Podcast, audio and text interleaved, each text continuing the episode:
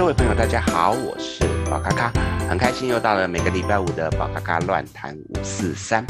那么这个礼拜呢，我们一样请到我们的凯蒂同学来到我们的空中现场，来跟大家聊一聊一些有趣的事情。凯蒂你好。老师好，大家好，我是凯蒂。嗯，这个礼拜呢，我们一样也来聊一聊一些有趣的议题。那我们看凯蒂有想要聊什么，那我们把时间交给凯蒂。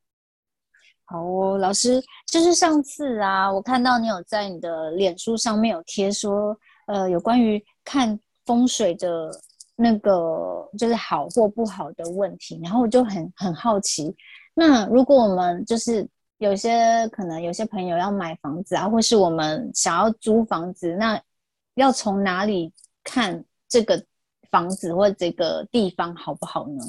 嗯，一般来讲呢，我们会建议，如果呃对于风水是比较介意的朋友，当然如果可以的话，还是找专业的老师可以去看。不过呢，我有几个小小的 paper 可以让各位参考啊。第一个就是说，你去看房子的时候，不管你是要租或者是买，其实都会建议你至少有三个时间要去看，也就是说一间房间一间房子你有兴趣最好是有三个时间都要去看过。第一个当然就是白天，好去看，包含的是呃通风还有阳光，那或者是看周遭有没有人会很吵，因为譬如说有一些国小啊，或者是有一些宫庙，它可能会在附近，会造成你的一些比较被吵闹的状况，这一块你在白天的时候会比较容易发现。那第二个是在晚上，因为晚上还可以去看到的是包含的是周遭的邻居在晚上八九点还会不会吵来吵去，然后晚上八九点是不是会有一些奇奇怪怪的声音。那第三个是雨天，雨天的时候指的是下雨，有的时候会有一些漏水或者是有一些问题，它可能会在这个时间点全部都现行。那如果你这一块这三个时间你去，大概它可以比较看到清楚一点的状况。所以如果你对一间非常有兴趣，不管是要租或者是要买，其实我会非常鼓励是这三个时间要去看。再来，嗯，如果有小孩子，就是那个可以只是抱在手上的那种婴儿，或者是有养猫或者是狗，可以把他们带去，因为他们都是属于比较敏感的，不管是敏感的小孩子或者是呃动物。当他们进去到这一个房子的时候，如果他们觉得呃这个地方的能量磁场是有问题的，他们就会出现一些比较特殊的反应。那这些反应呢，我们就可以知道说啊，那就是表示这一个房子可能会有一些问题。最后一个第三个，哎、欸欸、是，请说。那老师这样子，我们也可以带那个，就是可能有比较敏感的体质的朋友去嘛。比如说我有朋友，他只要感受到不干净的地方，他就会开始打嗝啊。嗯，对，嗯，带那种朋友去也可以吗？没错，没错，这样子其实会很有帮助。嗯，那接下来第三个，第三个其实比较有趣，你可以带几颗，像我的话，我自己有的时候可能会带五六颗那种小钢珠。那种钢铁的那个东西，这个东西呢，其实我在早期看风水的时候会带的原因，是因为我把它往地上一丢，从上面垂直往下丢，丢下去之后，我会去看这个钢珠滚的方向，因为钢珠如果四处乱滚，那没有问题，代表这个地方它算是平衡的。那如果钢珠通通往同一个方向跑，就代表这个房子是有倾斜的。那倾斜的当然包含是整个房子的地基倾斜，或者是它的这个地板它可能有一点歪斜的状况。这个东西在有一些人认知上面觉得是没有很重要，但是我个人认为，如果这个地板是有点歪斜的，其实长时间来讲住在里面会出现一些比较失衡的，就是我们的感官神经会比较失衡，状况就没有那么好。所以如果在不懂得风水学的状况之下，我会用这三种。那现在是因为第一个我本身是敏感体质，所以呢我在帮人家看风水的时候，我自己进去就像刚才凯蒂讲的，就是一个敏感体质的人，我进去看我大概就知道那个感觉。再来也因为长时间接触到这一些风水学以及去看屋，所以我现在也不用带钢珠，我现在直接走，大概走个几步路，我大概就可以抓到那个感觉。所以我我去帮人家看的时候，通常当然不可能去三个时间，白天、晚上跟下雨。但通常来讲，呃，我都会希望是傍晚以后去，因为那个时候的能量是比较激进的，会比较容易抓得到那个感觉。所以如果有兴趣的朋友，其实这三个角度你们都可以参考看看。嗯，原来如此。那老师，你上次看到你朋友房子的照片是 哪, 哪一个地方奇怪 ？OK， 他的状况是这样子，他是大门一进来。嗯，一般我们的大门进来就是客厅，嗯，那客厅都是我们家里面会跟大家比较多交流，如果有朋友来会交流的地方。可是呢，它是在我们的客厅旁边就有一间小房间，那这个小房间呢，它又是跟我们的大门门口是正对的，也就是我的大门进来，马上就看到这个小房间的门口。那这个小房间的门口跟大门大门对的时候，它就会出现一个很特殊的格局。那这个格局呢，我们就称之为爬墙格。爬墙格指的就是对红杏出墙，是的啊，很聪明，对，会有这个状况。嗯，那这个是一个很明显的格局。那我们也不要说呃人云亦云，我们要去理解为什么会这样子。像这种格是这样子，因为它进来就是客厅，可是它的那个客厅进来是它在它旁边的地方，所以它整个面对的客厅的这个门就是我们的卧室的门，它它又是当主卧室，它当主卧室的状况之下，就变成我得我在里面睡，会有很多人从外面一直来来进去来来去去的这个状况。那如果这个来来去去的状况之下，就会产生一个状况，譬如说我在里面睡觉，结果假设呃我是男生，然后有别的我老婆的朋友或者是别的异性朋友要进来我们家做客，我在睡觉的过程当中就会听到那一些女生的声音，对我来讲我就很容易产生那种幻想，那种所谓的让我产生一种对异性的幻想就很容易出现，因为毕竟人在睡梦中我们的潜意识是比较比较强的，会去感觉到这个。或者是我今天是一个女孩子，我在家里睡觉的时候，哎，有那种比较雌性的男性的声音在外面聊天啊，在里面说话的时候，你很容易被干扰到，让你会很容易想入非非，那就会出现。这我可以作证哦，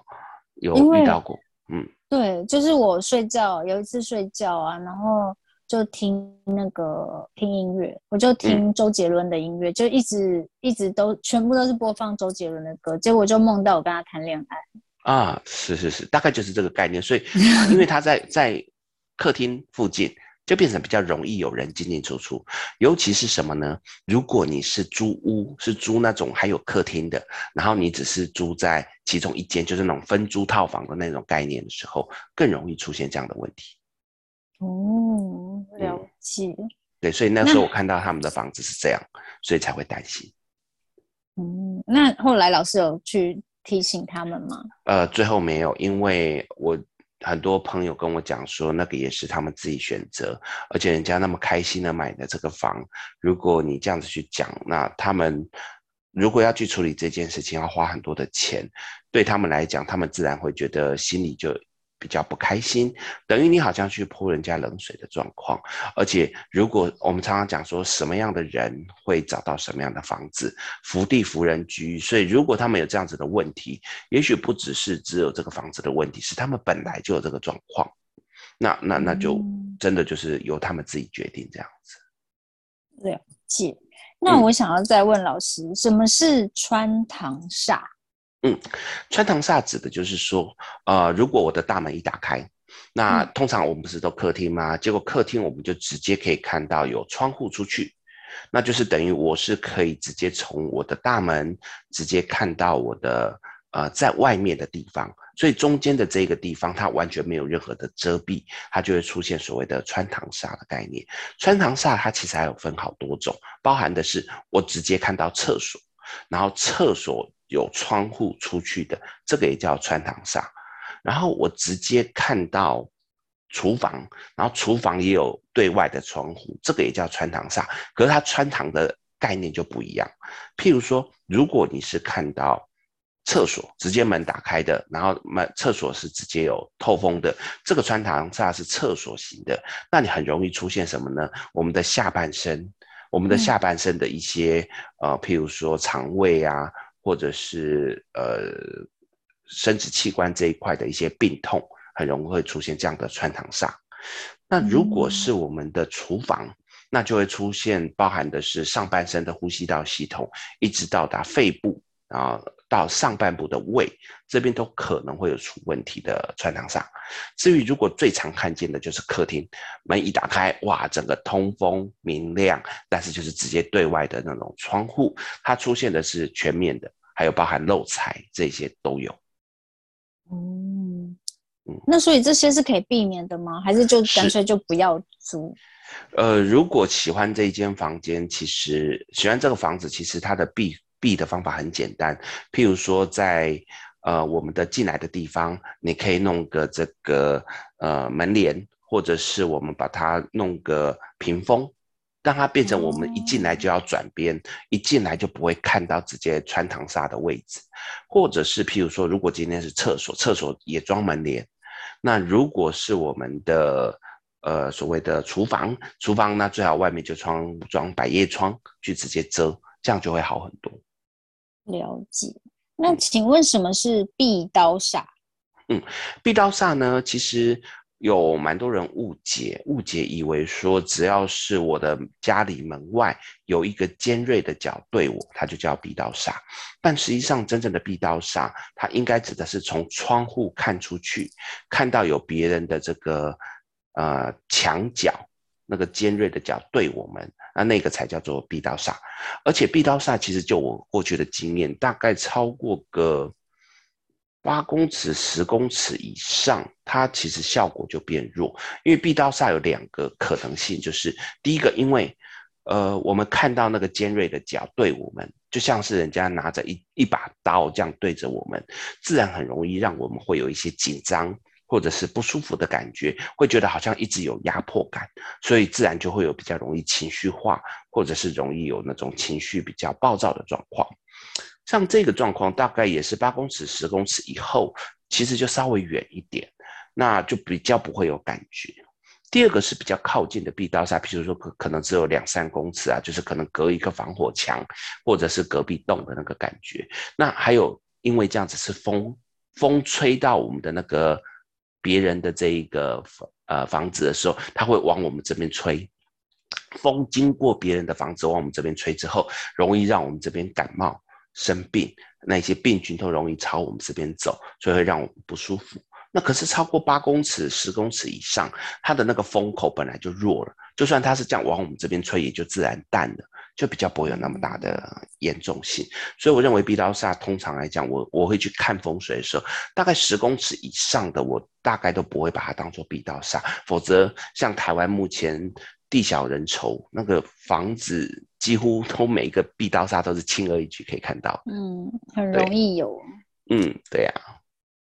那请问药桶煞还是药罐煞这是什么？嗯，药罐煞呢，其实就是我们在呃我们的屋顶的地方常常会有放这个呃水水桶，呃尤其是不锈钢的那个水桶。那个就是一桶一桶的，就像是药罐。好，所以我们现在如果你是住到比较高的地方，你打开你家的窗户，可能就会看到别人家的储水桶，那种钢的那个储水桶，那个就叫药罐煞。那一样，我们来了解为什么它会叫做药罐煞。其实当然讲药罐煞讲的就是你可能会常常生病，那这个有逻辑，是因为储水桶里面它本来就是储水，储水的状况之下，它本身水气会比较重，比较重的状况之下，如果你离它很近，就很容易因为它的水气太重，让我们的人也很容易被干扰到，包含呃可能湿气重啊，或者是比较多一些湿气导致于我们的身体不舒服的状况，那所以才会说哦，这样子可能就会造成你的不舒服，可能就会让你想要呃生病啊怎么样的情况。可是我也认为，嗯，隔个两三两三层楼以上，或者是可能有距离够远，它的那个水蒸气基本上不太容易去干扰到你的时候，就不用太介意。或者是这在家里面放个除湿机，其实就可以轻而易举的化掉这个所谓的药罐煞的状况。哦，嗯，除湿机，嗯，了解。对，因为它主要是有湿气啊，嗯嗯，因为我现在住的就是顶楼加盖，然后顶楼、嗯、顶楼加盖，然后我旁边就是一堆的那个水塔，水塔嘛，嗯、水桶、嗯，对对啊，所以其实是很不好的，对不对？对，你就可以稍微检测一下，像很多除湿机本身它都会去侦测它这里面是湿度多高，那你可以检查一下湿度如果过高，嗯，本来就是比较容易让我们会不舒服。嗯，了解。嗯，对，那是不是听说住套房，就租房子就尽量不要住套房是比较不好的？呃，租房子住套房比较不好的原因是因为你等于整个生活空间就在这个地方不大，然后呢套房里面当然就是我们的厕所跟住的地方就是在同一个位置，就是说你的厕所打开可能就看到你的卧室，大概是这样的概念。那本来就是厕所就是我们排泄晦气物的地方，那那些东西本来就是会比较不干净，那结果你上完厕所门一打开就是你的睡觉的地方，它就很容易让那一些不干净的东西在你晚上睡觉的时候，这个不干净不是指好兄弟，是指说就是、嗯、呃晦气物、臭味或者是里面的病菌，嗯，它就很容易去干扰到你，是这样子而已。哦，那这样子住雅房有比较好吗？相对的雅房跟套房比较起来，雅房当然好多，因为厕所离它比较远，可是很多人都会觉得呃，有自己的厕所可能会比较方便，所以这个中间会有一些落差。那我的建议，如果你是住套房的，你可以在你的厕所一样在厕所的门口挂这个布帘，做一个遮蔽的动作，哦，然后呢呃，里面如果有那个对外窗户的话，就是厕所里面有对外窗户的话，记得要常常打开通风，嗯，以及我们里面可以种植一些呃黄金葛啊，或者是一些呃小小的植物，让它的那一些东西可以帮你除臭。但如果你的这个呃厕所是没有对外通风的，我就不建议去种黄金葛植物。嗯，对对对对，因为它可能会造成一些呃，甚至去跟你抢氧气啊，一些不好的东西出现。然后上厕所记得那个最上面的盖子，上完都要把它盖上。那这是一些习惯都可以造成我们那个比较不好的状况，可以减少。因为像我自己本身住套房也住了大概二十二十年左右。哦，那其实就是一直很注意一些小细节，嗯，所以到目前为止其实也都没有什么问题。了解。那如果我们要租套房的话，有需要注意到哪些点吗？嗯，其实住套房的话，当然就是要注意的是它的马桶到底是很靠近你的这个门口，还是是稍微离门口远一点，因为越靠近门口对我们来讲是越容易产生刚才我们聊到的那个不适感的那个污秽的东西。那再来就是套房的话，本身你也要稍微注意格局，很容易出现就是会我们刚才聊到的穿堂煞，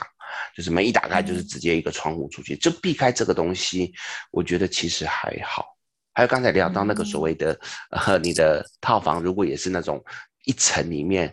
呃，隔成好几间小套房，然后但是有一个客厅的，哎，哦，就注意这些，其实就差不多了。嗯，了解。那，嗯，如果我们租就是租房子或是租套房，那那些名，嗯，门牌号码，它会影响到我们居住的人吗？嗯，其实不管对，嗯，其实不管是我们套房或者是一般的住家，那个门牌号码多少都会影响到个人的这一些能量。那这个东西呢，其实有一些小技巧，那包含的是说你把这些门牌号码加起来，那那些数字到底是成为多少的数字？一般来讲，呃，它每一个数字都有它的意涵。我这边只提醒各位朋友，就是尽量哈，尽量不是绝对，尽量门牌号码加起来的数字是不要是七。